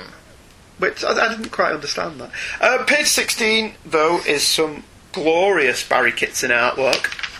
Particularly the shot of Batman disappearing into the skylight, where he's all covered black apart from the yellow of his belt and the, the oval of his bat. Does he have a yellow oval in this one? Yeah, he does. Oh, weird. Uh, um, but the cape is light blue on the inside, which I thought was a nice touch. And then the final panel of the page of Batman doing his crouchy gargoyle thing Yeah. with his cape all wrapped around him. It's it, see that's an iconic image you never get bored of Mm. when it's done properly. Unlike Red Eyes. Unlike the red eyes, the red eyes of cliche. Yeah. Uh, the fight scene on pages 17 through 20 isn't as brutal as Kelly Jones. Whilst Kitson's cleaner art style appeals to me more than Jones's, the fight in the last issue was brutal and intense and made me feel every punch without being excessively violent. This is a very comic book fight scene. Whilst the captions are very good at telling me what Batman is feeling, the art doesn't convey that this is really any threat. In fact, I think the art makes it look like Batman plays possum to get himself closer to Vega, whereas the words in the captions tell me Batman is actually beaten. Hmm. I honestly think it works better if you follow the art and that Batman planned it all. Yeah. Because it does make it seem like he, he defeats Colonel Vega through dumb luck. Which I can buy every now and again, but in this instance, it, it just seemed to make more sense to me that Batman played possum to get close to him, which is what the art implies. Uh, page 20 through 22. In fact, Batman gets out of this far too easily, to be honest. Vega didn't need the thugs to bring Bra- Batman to him. His doodad would have worked from wherever in the room he was, and his overconfidence brings him down, which is a storytelling device we've seen far too many times. I actually prefer the idea Batman faked the first fight to deliberately get to Vega instead of it all being luck, as I said. But the second fight scene, whilst again lacking the brutality of Jones's work, is well handled, and it all being done in mostly silent panels is very effective. And then Vega walks out and gets shot in the head. It's a good panel. Yeah, it's a good ending because it was one of those. Oh right, I didn't see that coming. Hmm. Moments. Uh, altogether, this was a satisfactory issue that continues the plot laid down in Batman and furthers it ever so slightly. There are a lot more splash pages and multiple silent fight scenes in this issue, and that makes it feel more than a little padded. And this was a very quick read. Even doing the notes for this issue, it took much less than the usual hour. Alan Grant is always better when this title is allowed to branch off and do short little psychological stories exploring Batman, his rogues, and his allies, and Grant excels at that kind of story. He seems a little lost here, in the middle part of a story he perhaps has no interest in, and the final result is a little lacklustre from a writer of his calibre. The art is great, with the caveats I mentioned before, with Kitson, who's a very good artist. Um, as part of the overall Troika arc, this is entertaining, but not very much happens. Um, adverts, there's not really very many interesting adverts. We've mentioned William Shatner and Greg Evigan, one of my two dads, is uh, plugging TekWar the series. The Brave and the Bold, The Brave and the Bald. yes, Lobo meets Deadman. which was another one of the many, many Lobo comics that was coming out. Catwoman's getting married in her costume. I don't think she's getting married to be No, honest. she doesn't look like she's getting married by Chuck Dixon, so that may actually be interesting. And um, Tales of the Tales from the Crypt Demon Knight, the movie came out, which me and your mum went watching at the cinema. Was it bad? The Tales from the Crypt films were alright. Okay. Never terrible, but you know. Well, this the other Tales of the Crypt watch is quite good. Yeah. There was one with the three little pigs which I liked. Not the three little, yeah, the, yeah. Yeah, the Three Little Pigs. I remember that one. Because they did a couple of them over here, so you've got a couple of episodes, like one episode Ewan McGregor's in, Hmm. and uh, Julia Sawalha's in one, and that was weird watching Tales from the Crypt and all these British actors showing up. That was very strange. Troika Part 3 was in Detective Comics 682, which came out December 27th, 1994. The muddy enhanced cover was by Graham Nolan and Terry Austin, whilst the regular cover was by Graham Nolan and Scott Hanna. It depicts Robin taking on the KG Beast as Gotham Burns. Oh, I like this one. Yeah, it's good. The newsstand covers were more visually interesting Hmm. than the uh, the muddy ones. The Doomsday Clock was written by Chuck Dixon, penciled by Graham Nolan, and inked by Scott Hanna. And if you didn't know it from the credits, you know it from all the little Easter eggs hidden throughout the issue. Oh, the Graham Nolan stuff. Yeah. Yeah. Uh, Adrienne Roy, coloured, John Costanza letter, Darren Vincenzo was the associate editor. Scott Peterson was the editor. Why did Denny O'Neil not edit Detective Comics? Maybe he didn't like it. That's it. He didn't like it. He didn't like Chuck Dixon. Is that what you're saying? Maybe him and Chuck Dixon had a little disagreement. Maybe they didn't get on. That's fair, possibly, I suppose. Uh, Batman, still reeling from Colonel Vega's neural disruptor, plummets to meet Fox Street from 200 feet up. Robin is fortuitously swinging by and captures him, and proving that Batman is a changed man, he tells Robin he's taking a night or two off to recover. For Batman, however, this simply means following up on the lead that Troika is involved with Wayne Enterprises and changes to Bruce Wayne. Meanwhile, the Troika, now a duo, are a little pissed off that they can't find Dark Rider's nuclear bomb to use to their own ends. Romana throws around a man that has failed her in finding the weapon, but as she chucks him against packing crates, the bomb, stashed on a said crate, tilts and sways before falling off. The bomb goes off and Gotham is destroyed in a blaze of fire and brimstone. Next week, it's the start of. I do that gag every week, though, and every week you sit there and go, wait a minute, that's not what happened. One week you'll you'll get wise to me. Actually, what happened was the KGB's caught the bomb disguised as a baseball, remember, and keeps it to himself. The next day, Bruce is at Wayne Industries catching up with Lucius and laying the bored Playboy bit on a bit thick when Romana arrives to show Lucius what refusing her offer entails. Bruce fumes, but both he and Lucius pretend he is a lowly personal assistant. When Lucius refuses to deal with Romana, she has the KGBs destroy a Wayne chemical plant. Bruce, furious, orders Lucius to take his family to the Wayne private jet for a few days. He'll deal with this personally. The fire spreads rapidly with Montoya telling Gordon it will take a few days for the fire service to get it under control. The KG Beast is going ape, firing uncontrollably as Harvey Bullock and Mackenzie Hardback Bock move in alongside Guardian Angel Robin the Teen Wonder. Romana, meanwhile, has headed over to Lucius's family to get him to play ball, but they have already been evacuated, and Batman is waiting. Back at the chemical plant, KG Beast hurls a cauldron at Bullock, nearly killing him, and Robin and Hardback move in as the KG Beast reveals his ace in the hole the nuclear baseball. Uh, page 1.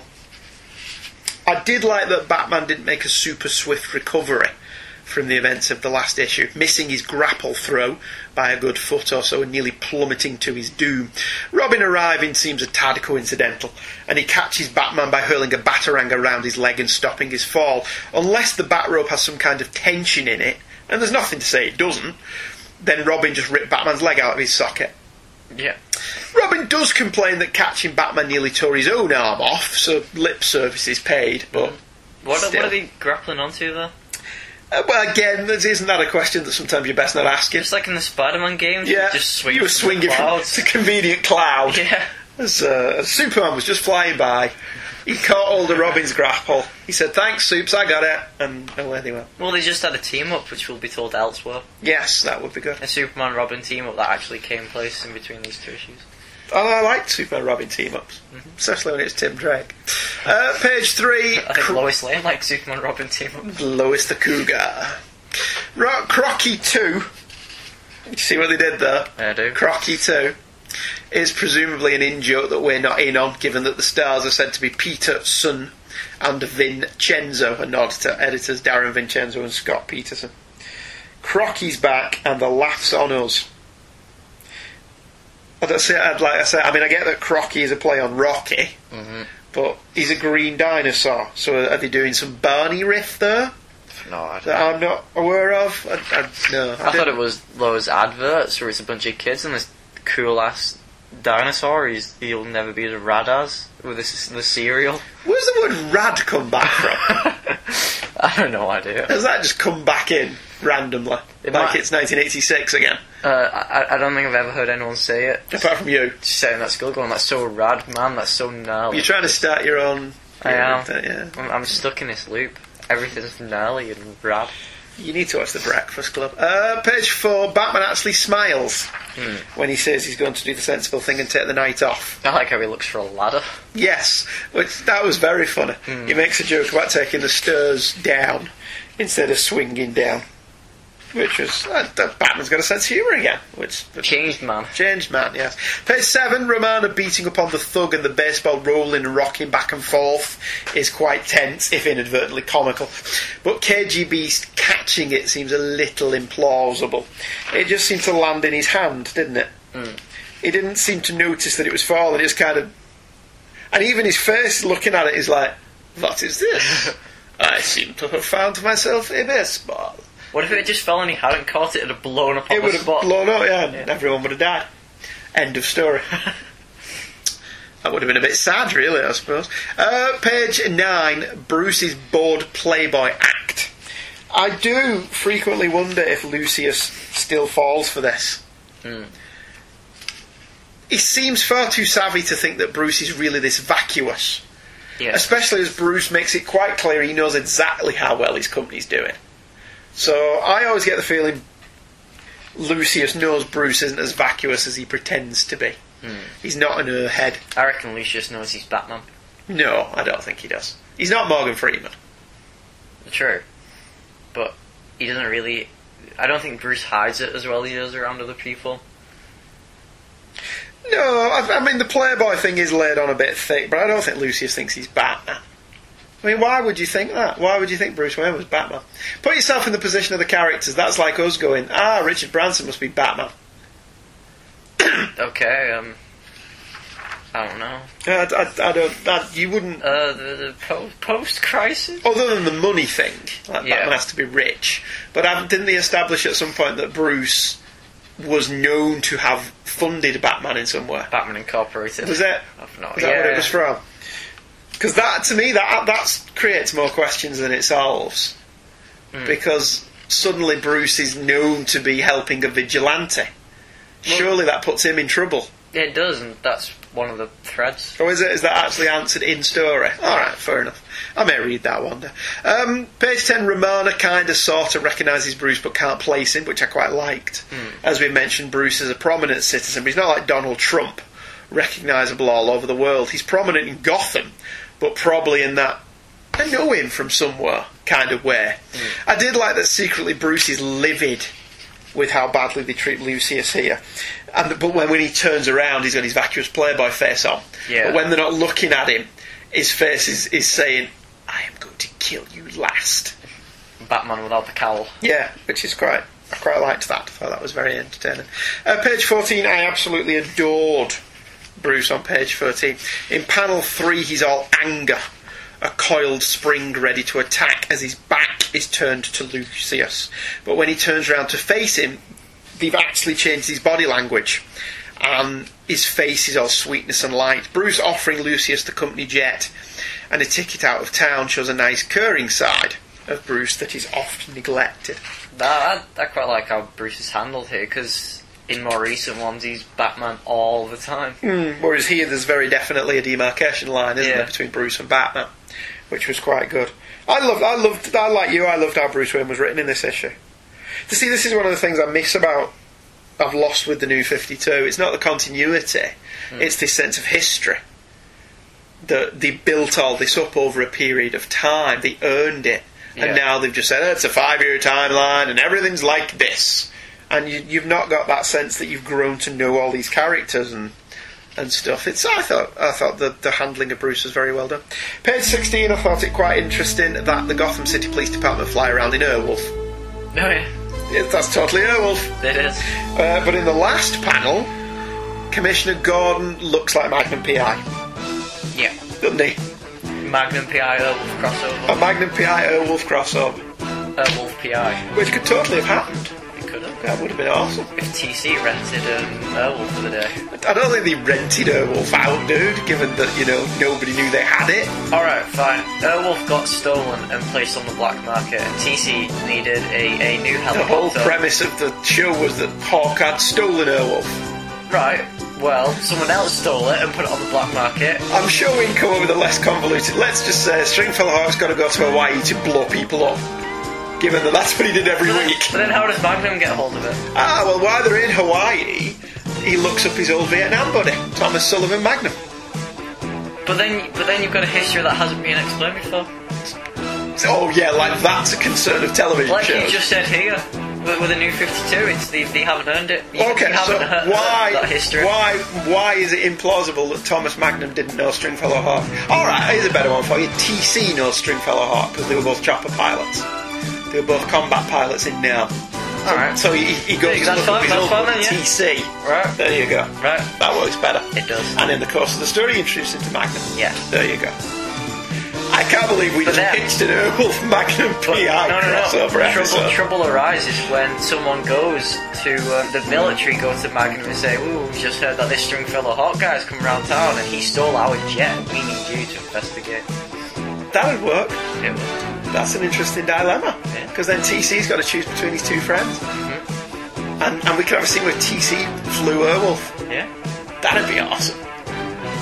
We should actually make We should make that show, we? Apart from the fact Ernest Borgnine's dead. Yeah. So that, that, that would, no, we wouldn't have Dominic Santini. If, if we make it using stock footage. we just look like the fourth season of Airwolf did. Okay. Um, anyway, back to Batman. I don't think Batman has anything to do with Airwolf. Um, page 19. Well, that's our next episode. The Batman Airwolf nobody knows. Where he goes to bomb Gotham.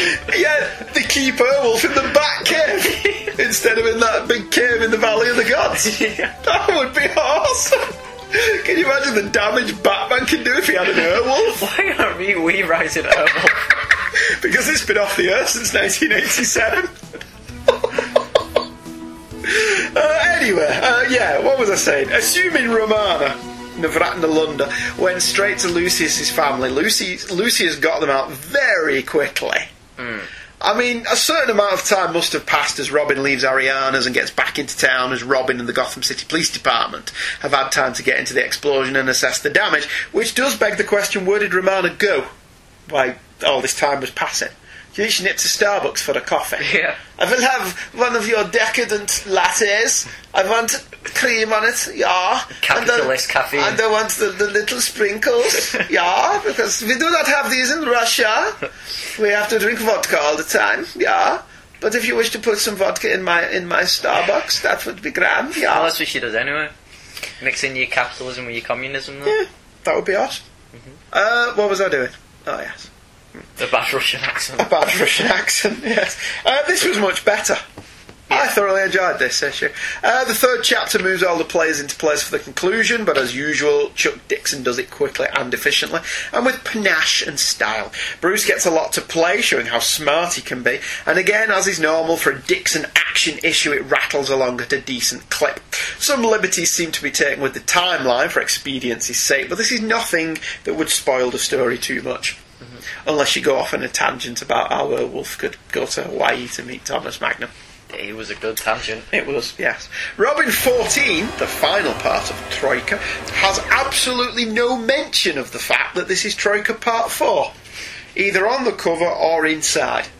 Okay. Which seemed a bit odd to me, but whatever. Mine's the variant, which isn't muddy, by Tom Grummett and Terry Austin, of Batman standing looking mean and moody with Robin at the side of him.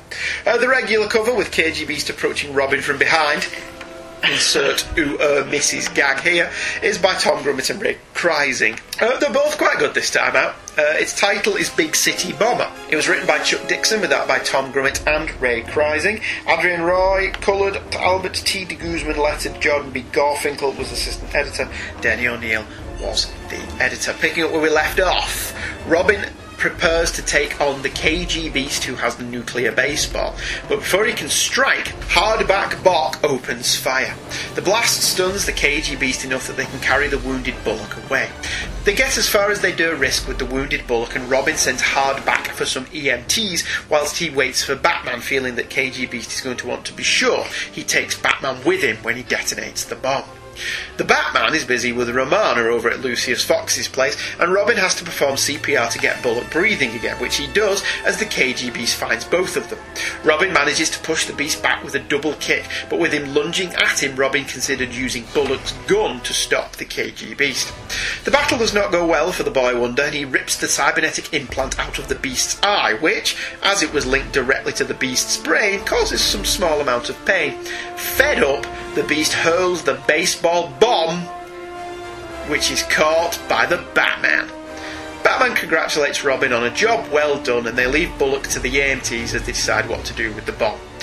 With Bullock in hospital, expected to recover, and Lucius Fox returning home to find the house completely redecorated after the battle between Batman and Romana, the Batman makes further changes to the costume because he's back for good.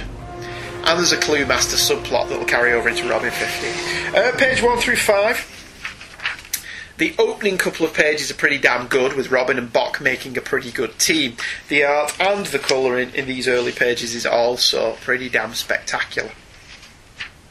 Hardback on page 4 keeps saying, I read a lot, which either says he knows a lot more than he's saying, or his nickname actually tells you a little about his character. Ah. Hardback. You see? It's very clever. It's funny if he actually reads paperbacks. It'd be funny if he does read a lot, but of those chintzy romance novels that you buy in airports. He's got like he's got a five foot tall stack of them by the side of his bed. Mills and Boon collection. and then on the other side, he's got all the Shades of Grey stuff.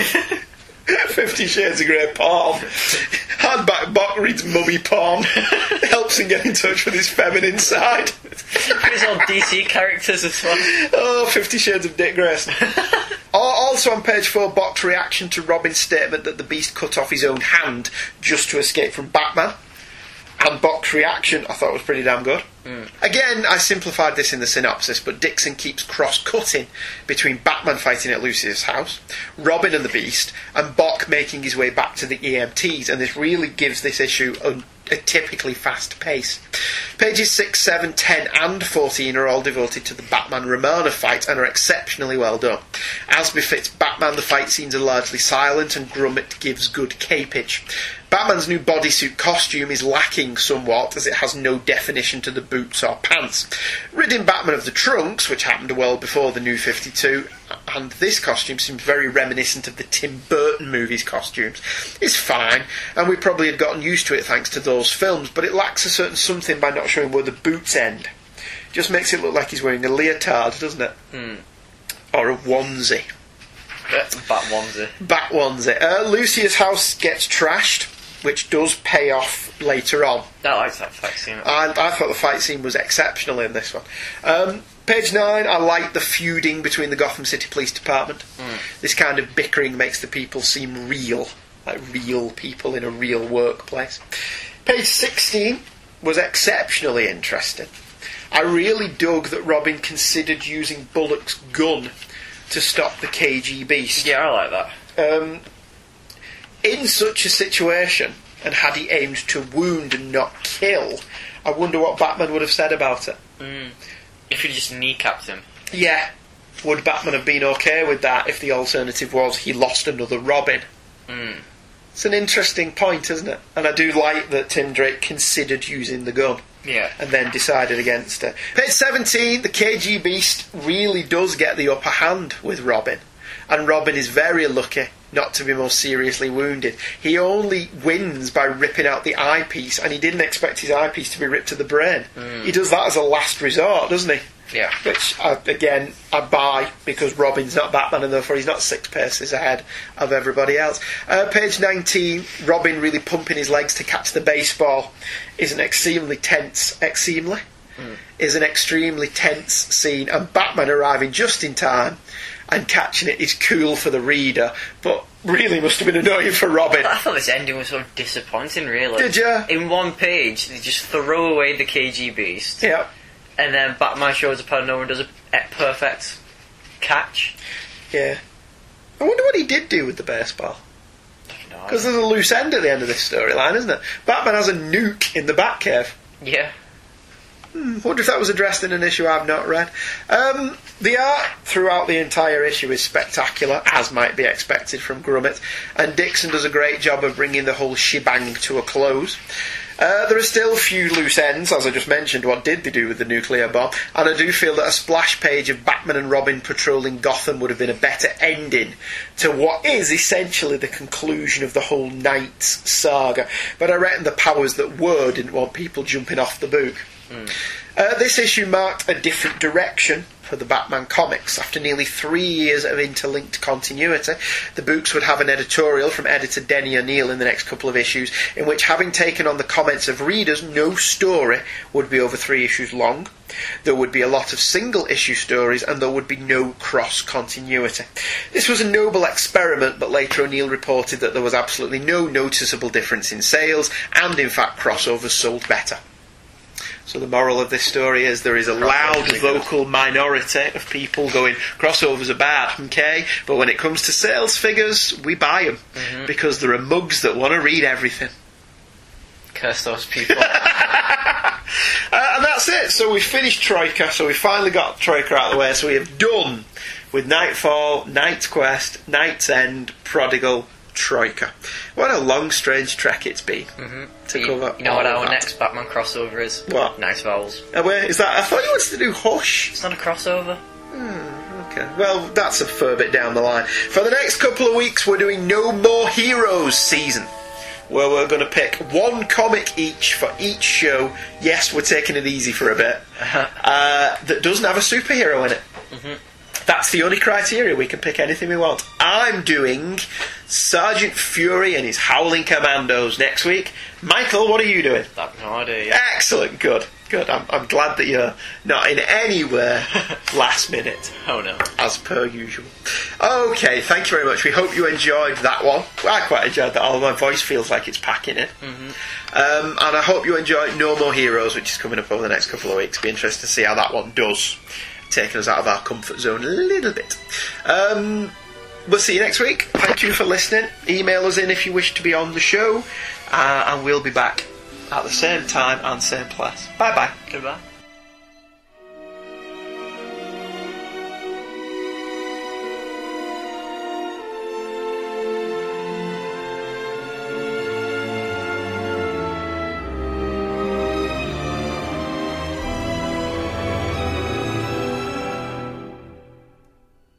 Kids Comics is that The Devil Will Make Work for Idle Hands to Do production, and all opinions expressed in the show are the opinions of Michael and Andrew, and you probably shouldn't take them too seriously.